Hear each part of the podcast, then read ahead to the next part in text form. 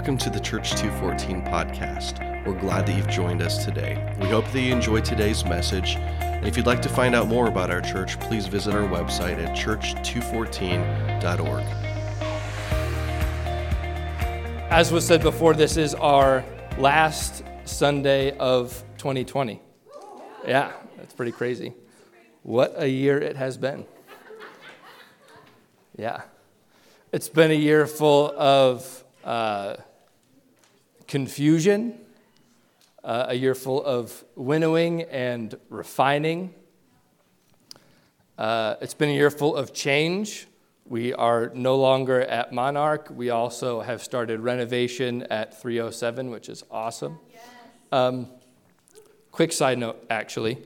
This has nothing to do with my message or my notes. Uh, I didn't ask anybody permission to do this, but I'm going to do it anyway. uh, so we, this also does not cut into my message time, by the way. So this does not count. Um, so we, we, we are still uh, behind on our loan for the renovation at 307. Uh, and this is, this is no guilt trip, this is no whatever. Uh, but if the Lord is leading you to give to anything. It's the end of the year, there's Christmas bonuses coming in and stip checks and what have you. And if God is leading you to say, you know what, what, what do I do with this money? Uh, I would just ask you to consider uh, paying into God's house. Um, and if you feel guilty about doing that, I want nothing to do with your money. But if it's going to be a joyous sacrifice you say, you know what, God has blessed me so much this year, it's been a crazy year, and yet I still have been blessed think about giving some of that back to building God's house. So that didn't count for my message time. So, uh, so this is the last week in our uh, Afterlife or Heaven series, and I really wish we could do this series for like another four or five weeks because there's just so much.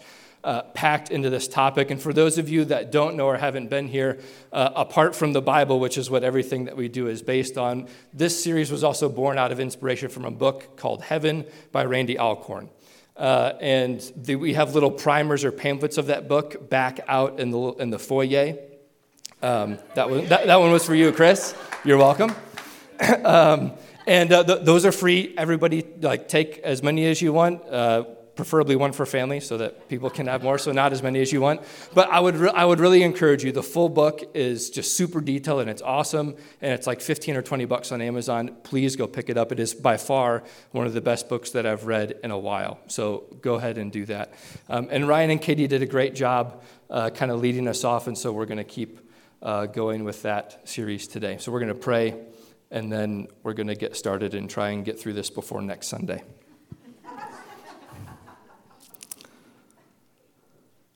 Father, we just uh, we thank you for this place. Thank you for revive. God, would you just bless this church, bless this building?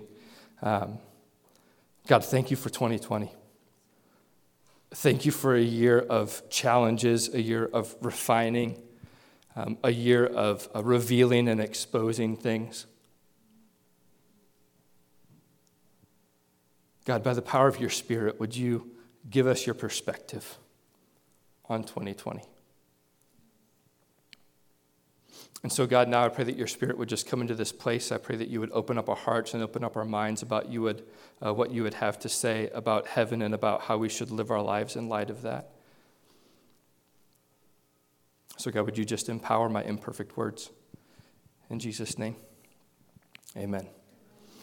So, where I want to start today is really just to give you a, a brief overview of all of cosmic history, which is why I said we'll try and get through this before next Sunday. I'm, I'm kidding, only half kidding. So, uh, before mankind, God had an eternal spiritual family. We were not the first things that God created. God initially created powerful spiritual beings that were to uh, uh, inhabit his presence with him and serve him and uh, uh, be in subjection to him. We know these powerful beings now as angels or uh, now demons, powers, principalities. These are powerful spiritual beings that God created before us, and they were part of God's family. They were, they were part of his uh, royal court, if you will. You could call this the divine council. And all of these beings were in subjection to God. That is until Satan initiates the first sin, which was ultimately rebellion against Yahweh, the one true God, the one all powerful creator. And from that moment on, rebellion was really the one thing that, that decided all other things. That one fact whether you were loyal to Yahweh or in rebellion against him, is ultimately why heaven and hell became necessary realities. You see, because God is holy, and anything that rebels against him is sinful and therefore cannot be tolerated in his presence. And so, because of that, you have heaven where all things are in subjection to him and you have hell where things are in rebellion to him. You see, heaven by nature is God's home. It's where all things live under surrender and subjection to the Father.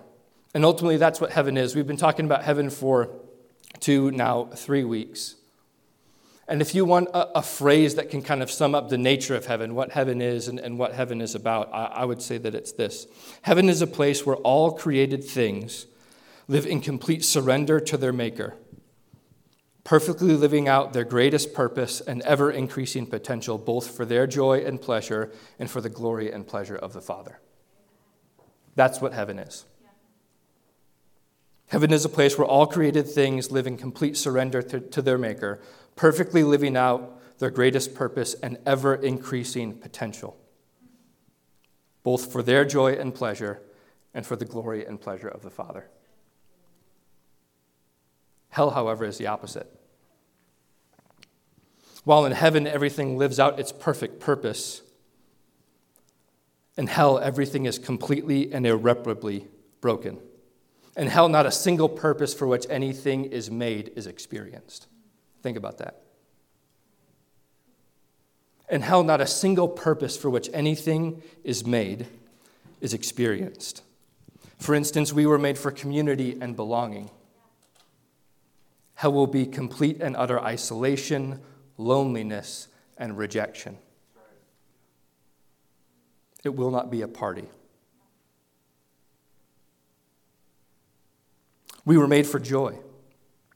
Hell will be unending, always increasing despair and sorrow.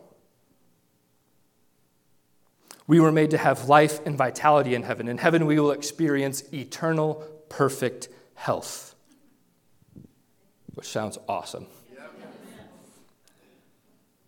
But in hell, you'll experience perpetual and increasing pain and decay.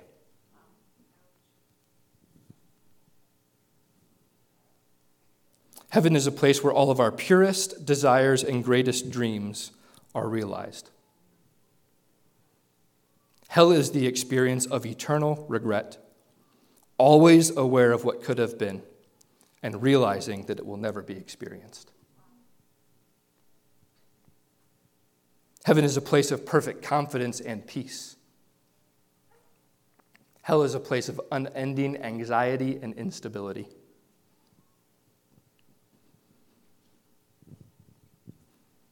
In heaven, we were made to experience innumerable visual and physical pleasures and experiences, but hell is an eternal void,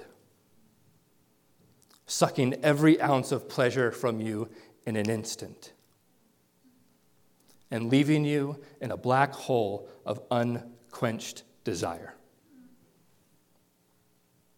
The always increasing agony of a longing for respite that never comes. Merry Christmas, everyone.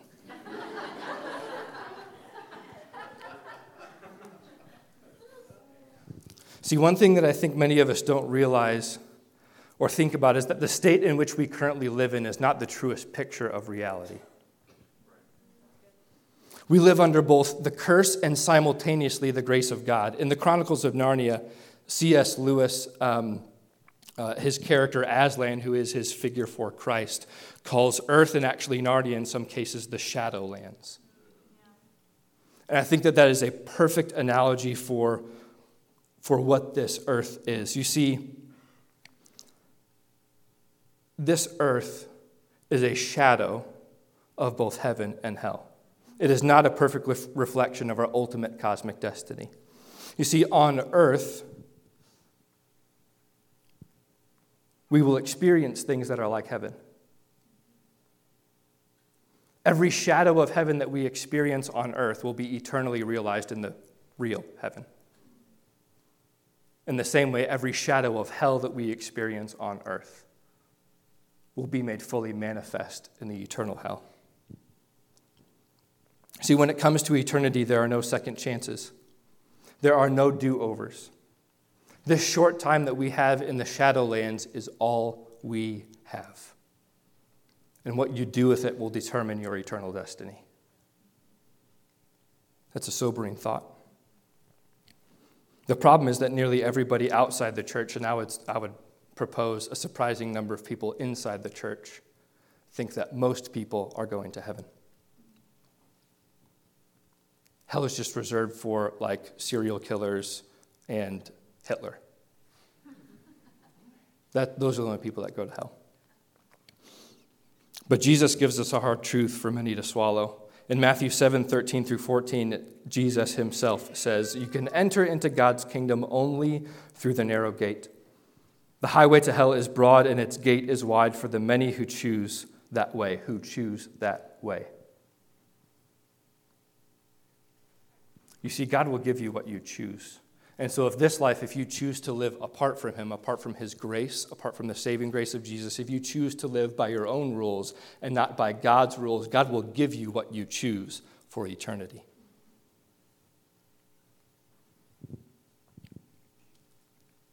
But the gateway to life is narrow and the road is difficult, and only a few will ever find it. See, heaven is not our default destination. Randy Alcorn, uh, in the book Heaven, he has this quote It is far too easy to go to hell. It requires no changes of course, no navigational adjustments. We were born with our autopilot set toward hell. And historically, the Western church has built an unbiblical doctrine of escapism around heaven and hell. It has been taught widely in the church that the world would grow darker and darker and darker until one day, just before it got too dark, Christ would come and rescue his faithful off the earth so that he could destroy and condemn the earth itself and everything on it. And then we would live forever with God in some unearthly place. And some of you may believe that, or at least part of that today, and unfortunately, that's terribly unbiblical and it's a damaging theology. And the damage that it has fostered is this attitude in the church that this world is all going to burn anyway, and so who cares if it goes to pot? You see, what we think about our current earth and its future have massive implications for how we live our lives right now. So tonight we're going to correct that theology. Okay? How's that for an intro? Okay. Everybody buckle up for another hour. I don't need that cap anyway. So, if you're taking notes, the title of this message is Living in Light of Eternity. In light of heaven and hell, how are we to live our lives right now? And like I said, Katie and Ryan did a great job of giving us a, a, picture of what heaven is like. But there's really one thing that both of them mentioned that I think gets to the heart of the message that I'm bringing tonight, and it's this our eternal home is not an ethereal, spirit only existence in some otherworldly place. It will be a physical existence with physical experiences in a physical, new, and redeemed earth. Ezekiel 37, 27 through 28 says, I will make my home among them. I will be their God, and they will be my people. That's God speaking through the prophet Ezekiel. It does not say that we will make our home among God. God says, I will come and make my home among them. Revelation 21 20 says, And then I saw a new heaven and a new earth, for the first heaven and the first earth had passed away. And again in his book, Randy Alcorn says, the new, hev- sorry, the new earth will not be a non earth, but a real earth.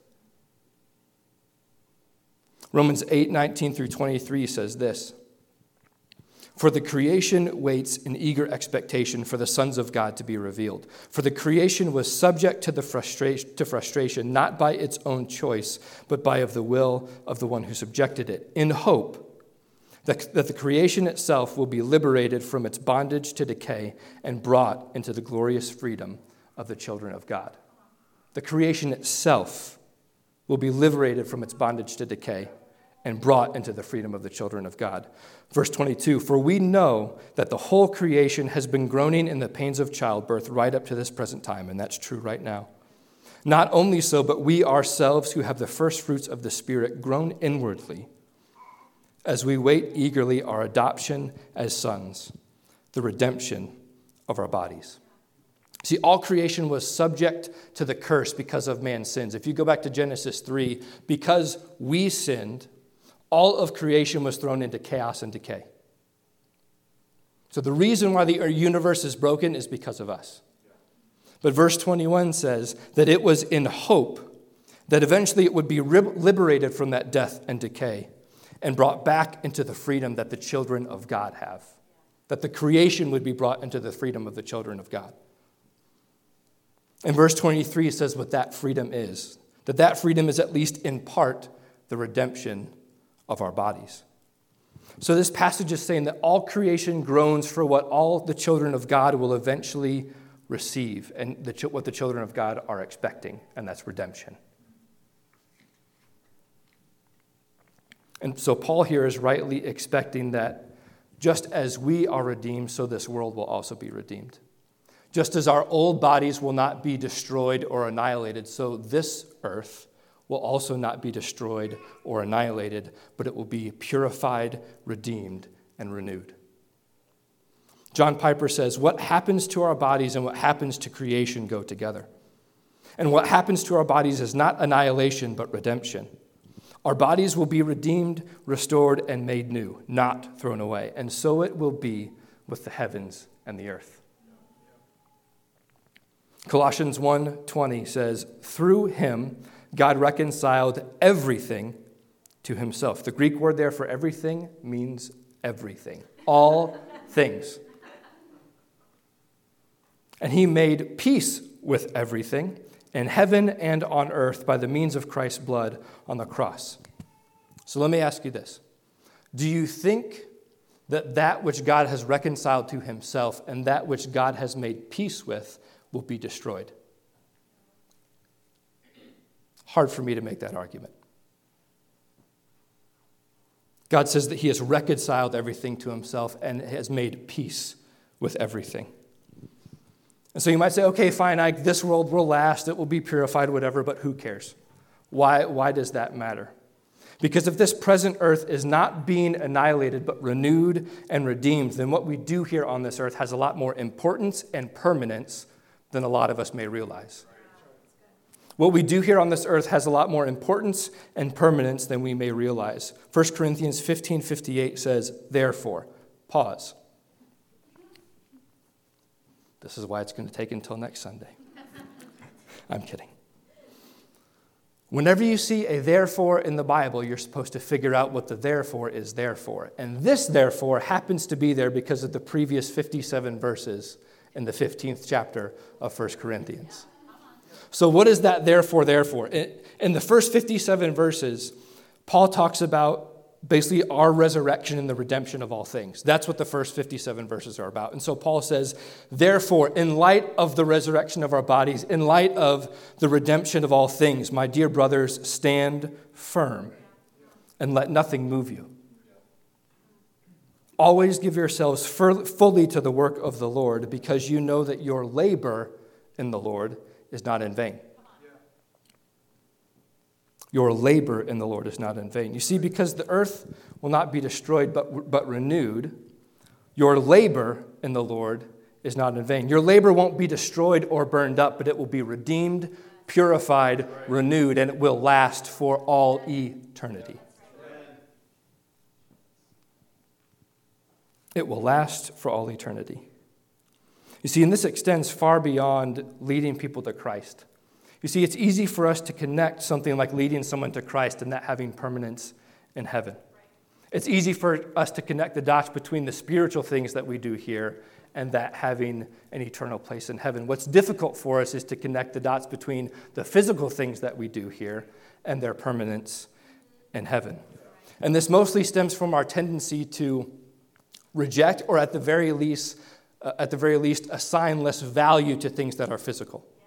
And the reason why we do that is because we have never known life without a broken and corrupted physical world. Everything that is physical in this world is broken and corrupt and in decay. But that doesn't mean that's the way God made it. In the beginning, God's creation was perfect. It was not corrupt. Physical things in themselves are not bad or evil. It's the curse and corruption that makes them evil. And so it might sound weird to us that some of our physical labors for the Lord will, not, will remain, not just the spiritual ones. Moses actually understood this.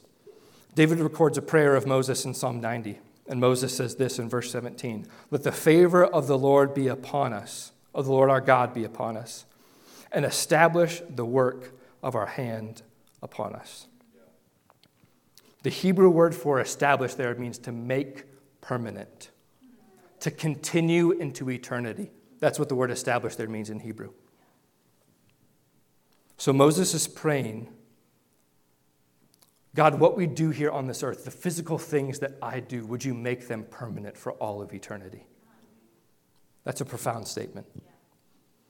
1 Corinthians 3 11 through 15 says, For no one can lay a foundation other than the one that we already have, Jesus Christ. If any man builds on this foundation using gold, silver, costly stones, wood, hay, or straw, his work will be shown for what it is, because the day will bring it to light.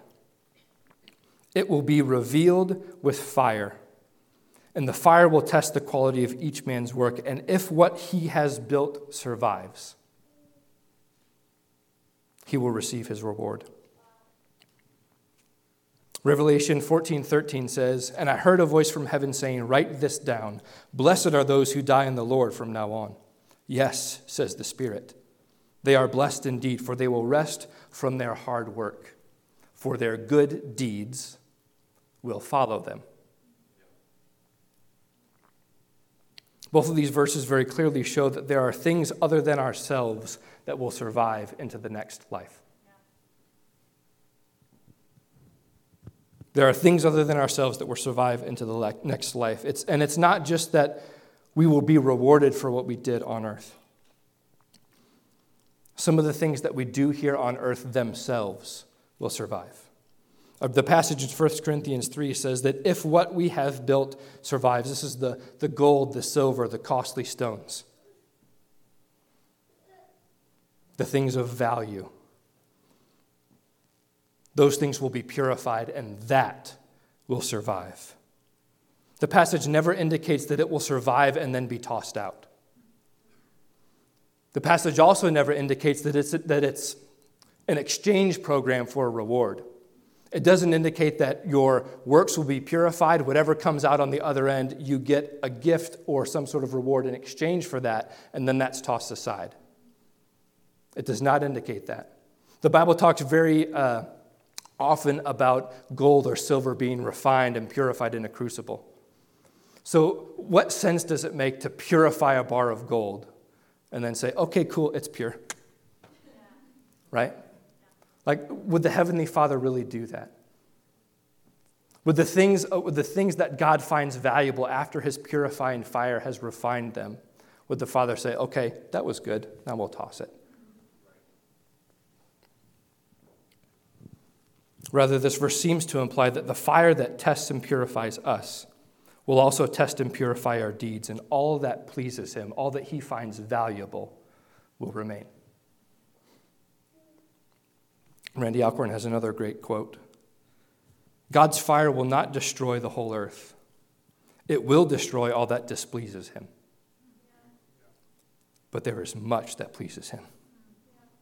And these things will endure the fire, to be reconstituted after the final resurrection of the dead. Not only will acts of obedience and spiritual fa- sacrifices be carried over from one world to the next, but everything else good will also last forever.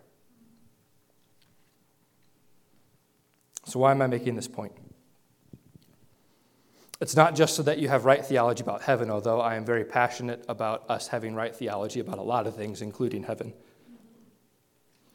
But it's because when we understand the true nature of heaven, it should have a massive impact on the way that we live our lives right now. Shouldn't it? See, 2020 is coming to an end, and maybe you've been feeling lost or lonely.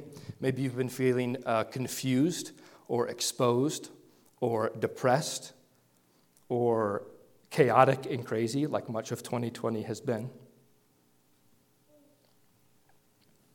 And if that's you this morning, this evening. Hard to break old habits.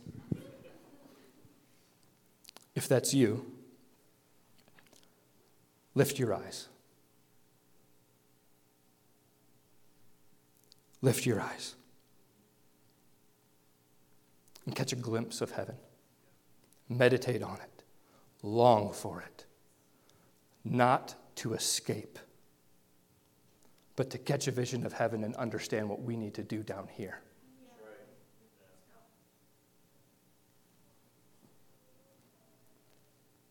Everything you do on this earth has purpose and the potential for being eternal.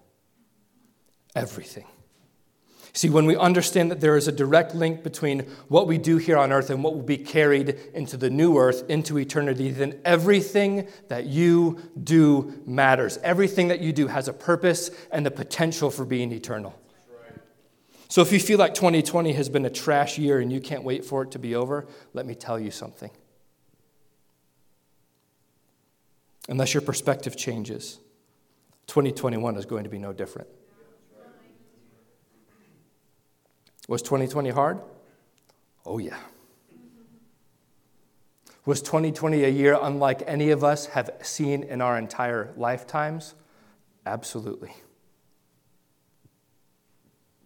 But do you think God is in heaven saying, you know what, that was a sucky year? Let's just throw that one away? No way. Are you kidding me? God is saying, Wake up, church. Lift your eyes to me. Take your eyes off of what's going on on this present earth and look at what I'm doing for the new earth. Take your eyes off of this earth and look at me. Don't see what the world sees, but look at what I see. Because if we were looking at 2020 with a heavenly perspective, we would realize that the chances to say things and do things that would have an eternal impact were unbelievably abundant. I would argue more abundant than any other year in our lifetimes. But I'm afraid that in the majority, we have missed it. Now, I don't want to throw too much shade because it has been a massive learning experience for all of us, but we can't continue to miss it. We cannot continue to miss it. You see, if your perspective is still on a present earth level and not on a new earth level, you will continue to run the risk of having another wasted year. Because the next hard year will come. The next 2020 will come. And if your perspective has not changed, you will find yourself at Christmas saying, Man, what a wasted year. What a waste. I missed this. I missed that. There were so many disappointments. So many things went wrong. What a waste. But let me tell you something, church. Your Father does not allow anything into your life to be wasted unless we waste it. Your Father does not allow anything into your life to be wasted unless we waste it. So let's lift our eyes. Let's catch a vision for heaven and live our lives for eternity. And have eternity as our focus. Bruce Milne says every kingdom work whether publicly performed or privately endeavored, partakes in the kingdom's imperishable character. Every honest intention, every stumbling word of witness, every resistance to temptation, every motion of repentance, every gesture of concern, Every routine engagement, every motion of worship, every struggle towards obedience, every mumbled prayer, everything literally, which flows out of our faith relationship with the ever living one, will find its place in the ever living heavenly order, which will dawn at his coming. And so, church, let's, let's use our sanctified imaginations about what things will be made perfect in the new heaven. This is not letting your flesh imagination run, run wild. See, God has sanctified our minds if you believe in Him and He is your Savior. Let's use our sanctified imaginations about what will be in heaven. So just think about what makes a father proud. What things does a father hold value in? What things bring joy to a father or a mother? Like that first finger painting that your child makes that look like seems to slightly resemble a stick figure and a house. Right? Despite being terribly imperfect, a good father sees the perfection and the value in it and proudly displays it on his fridge. So, what makes us think that a perfect Father will not take our terribly imperfect works and perfect them and then proudly display them on his proverbial fridge? You see, he finds joy in the works of his children. And he will receive glory when his creation, perfected by his power, is placed on display. God will be glorified in that. So, Kate and Cody, uh, are you in here? They're probably downstairs. Oh, there's Cody. Kate and Cody, your service in having foster children in your house. The Lord sees you, He's proud of you. And that obviously has a massive spiritual impact on those kids' lives that enter your, that enter your home but I believe it also has a physical impact on their lives, things that will last for eternity. So keep going, keep it up. The Lord sees your good deeds and they will follow you. Peyton and Dalton, the short time that we had Z in our lives, God sees you and He's proud of you. I'm proud of you and you know that the spiritual impact that you had on his life will absolutely remain for eternity. But he is such a living example of the physical impact that you have had on his life. And I believe something of that will also remain in eternity. Keep it up. All of the youth leaders in this room. You are having a massive impact on the next generation, a generation that I believe will change this city for the good of the kingdom. And there are obviously things that you are doing in their lives spiritually that are planting seeds that will birth fruit in the future, but there are also physical things that you are doing in their lives and through them that will also last for eternity. Recognize that and keep it up. The business owners in this room Pat, Jared, Biggs, Ryan and Sarah, Stephen Dene. If there are others of you, I'm sorry the way that you conduct your business, the way that you speak to your customers, the way that you lead your employees as a, as a servant leader and not as a dictatorial leader, the quality of the work that you do done to the worship of your Father, not for your own glory. The Father sees your good deeds, He finds them valuable. And some of them He may honor and purify them and say, that will last for eternity with us in heaven.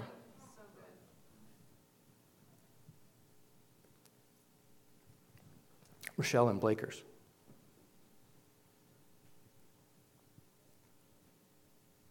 Where's Blake?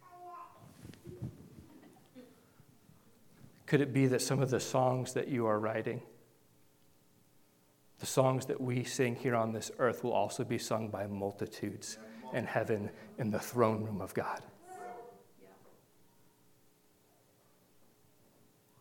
The Father sees your good deeds.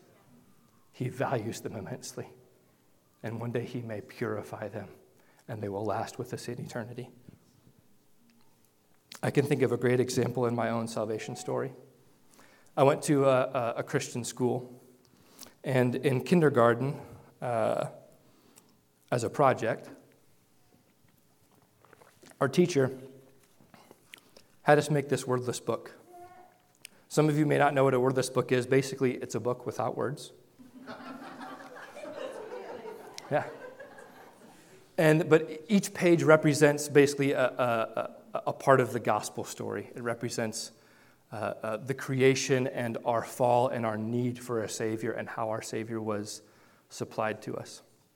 You can see how, how awesome my scissor skills were as a five year old. Pretty sweet. And it's not too bad. Actually, to be honest, my scissor skills probably haven't improved so much since I was five. I'm just, I'm just, just saying. So anyway, we made, we made this in, in kindergarten class, and I didn't really think much of it, just doing another project in class. And then I came home, and uh, my sweet mother was making cookies. And I love helping my mom in the kitchen. And of course, being five, I was too short to help on the counter, so I have to pull up a chair. I can still see that chair. I can still see it right now as plain as I did then. And my mom said, What'd you do to school today, buddy? I showed her my book. And as we went through page by page, I can remember the feeling every bit now as I did then. As we went through page by page, the Lord began to peel back the scales from my eyes so that I could see His plan for my life, His love for me, and my need for Him. And in that moment, I believe my mother saw what was happening in my heart. And she took the opportunity to say, Buddy, do you want to give your life to Jesus? I said, Yeah. Yeah, I do. And so we prayed, and, and I, just, I just started crying. That, that moment marked me so much as a five year old, and I can see and feel everything now just as much as I did then.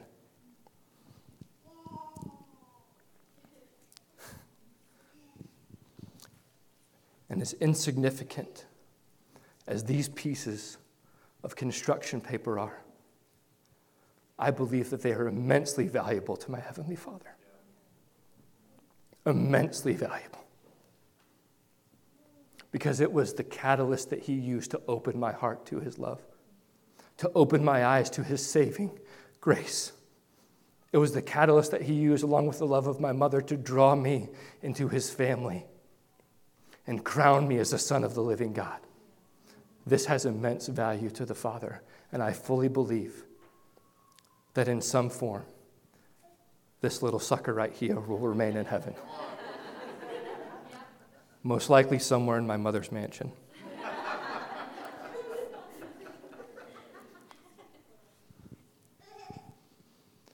You see, church, there is so much more at stake here than we realize.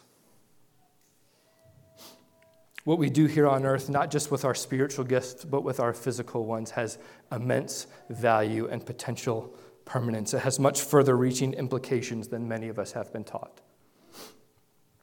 We have underestimated the true extent of God's plan for redemption and for our role in it, for God's plan of the redemption of the earth. You see, church, the devil would love nothing more than to convince you that you have nothing to do with God's role of redemption on this earth. There's been a cosmic war raging ever since Satan rebelled, and you and I are in the thick of it. Ever since that first sin, ever since the Garden of Eden, Satan has, has not tried to defeat God. That has not been Satan's mission because he knows he can't defeat God. But Satan's mission has been to steal, kill, and destroy every bit of creation that he can get his hands on, especially mankind. That is what Satan's mission has been. And for a time, it appeared that he was largely succeeding until the first Christmas.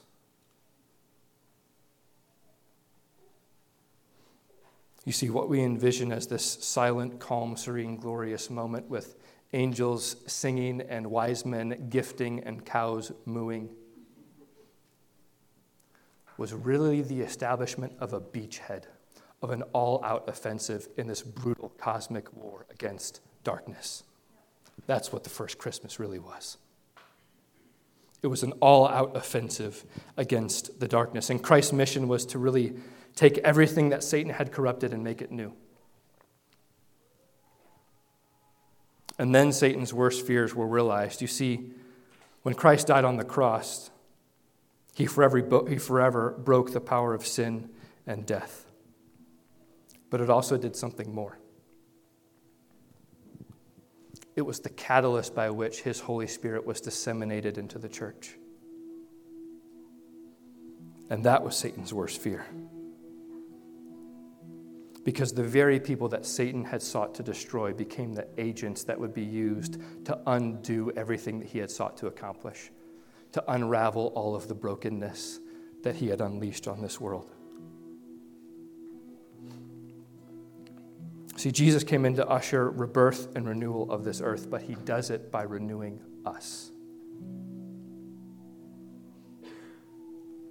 Jesus came to jumpstart the process of making all things new, but he makes all things new through us. Through our renewed minds and our renewed natures, through our spiritual gifts and the physical resources that he, have, he has given to us. Christ says, with those things, go into all the world and make disciples of me. Start to make this earth look like the new earth that I will come back to inhabit. Go out and make disciples. Give them the life changing, the soul changing, the spirit changing power of my spirit and my presence. And with that spirit, begin to change the culture of your home, change the culture of your neighborhood, change the culture of your city and your state and make it look like my character, make it look like my righteousness, make it look like the kingdom that I am coming back for. Because Jesus says, I am not pulling you out of this earth. I'm coming back to renew this earth. I'm not pulling you out of this earth, I'm coming back to renew it. And so God commissions us like Him to make all things new. We have been given the mind of Christ. That's 1 Corinthians 2:16, and his mind is to renew and restore. And if we've been given the mind of Christ and if we are being made into the image of Christ like Romans 8 talks about, then we should be doing what Christ does. To renew and restore. To transform the broken things around us and by the power of this the Holy Spirit rebuild them to the glory of God. See, if you have put your trust in Jesus this morning, not only do you bear his image, but you carry his presence. He has placed himself in the form of the Spirit inside of you. God lives inside of you, and he has chosen to live inside of you. If that does not, if that one fact does, that make, does not make you feel immensely valuable, then I don't know what will. God has chosen to make his home in you. The question is, what are you going to do about it? What are you going to do with him? So don't come to me and say that God hasn't given me any gifts. He has given you himself. At the very least, start with that. God has given you himself. See, Jesus was Emmanuel. He is God with us. But Jesus said, It's better that I go away because it will usher in a new era of God in us. It will usher in a new era of God in us. See, God had placed himself within us so he could start to make all things new through us. The question is are we wasting it? Or are you partnering with God in you?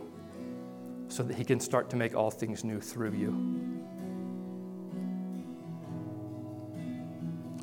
Christ gives us a new mind, a new nature. He gives us spiritual gifts and physical resources, and He says, Get to work. Take me with you everywhere you go. Transform everything that you touch. And it won't be perfect but one day he will come back and purify and renew all of the work that we have done to make this earth look like the new earth.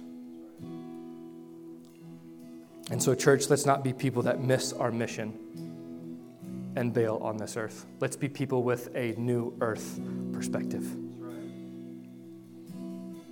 And let's pray as Moses did God, would you make permanent the works of our hands? So, what I want to do right now is I want to offer you an opportunity to respond. Maybe you need to repent for this wasted year. Maybe, like me, you have spent much of this year wallowing in your own sorrow or shame or the disappointments that this year has brought, and you have failed to look higher and catch a vision of heaven so that you can know what your purpose is down here. Maybe that's what you need to repent of, like me. Maybe this is a, a, recommissioning for you. Maybe you had no idea that the things that you do on this earth have a, a direct link to what the new earth is going to be like. And maybe, maybe you need a recommissioning to live out that purpose. This is an opportunity for that. Or maybe you need to repent for the very first time. Maybe all of this talk about heaven, heaven and hell has started to stir something within you. And much like when my mother was walking me through that gospel story, maybe God has, God has started to peel back some scales from your eyes and you're beginning to see things more clearly, things that you've never seen before. And maybe you need to meet Jesus for the first time. If that's you, as we're singing this song, I would love to introduce you to your Savior. Come and find me, I'll be right here. I would love to introduce you to your Savior. And so, church, whatever you need to do, if you need to repent of something, if you need a, a, a, recommissioning, if you need to lift the weight that 2020 has put on your shoulders and take on the freedom of the presence of God, and the purpose that He has for your life in 2021, if you want a new perspective for what you're going to be doing this next year, not to leave 2020 behind, but to learn from it, and say, God, what purpose do you have for me this next year? If, if you need that, come forward and respond. And so, as we sing this song, as you feel led, come to the altar and do whatever business with God that you need to do. Come as you're ready.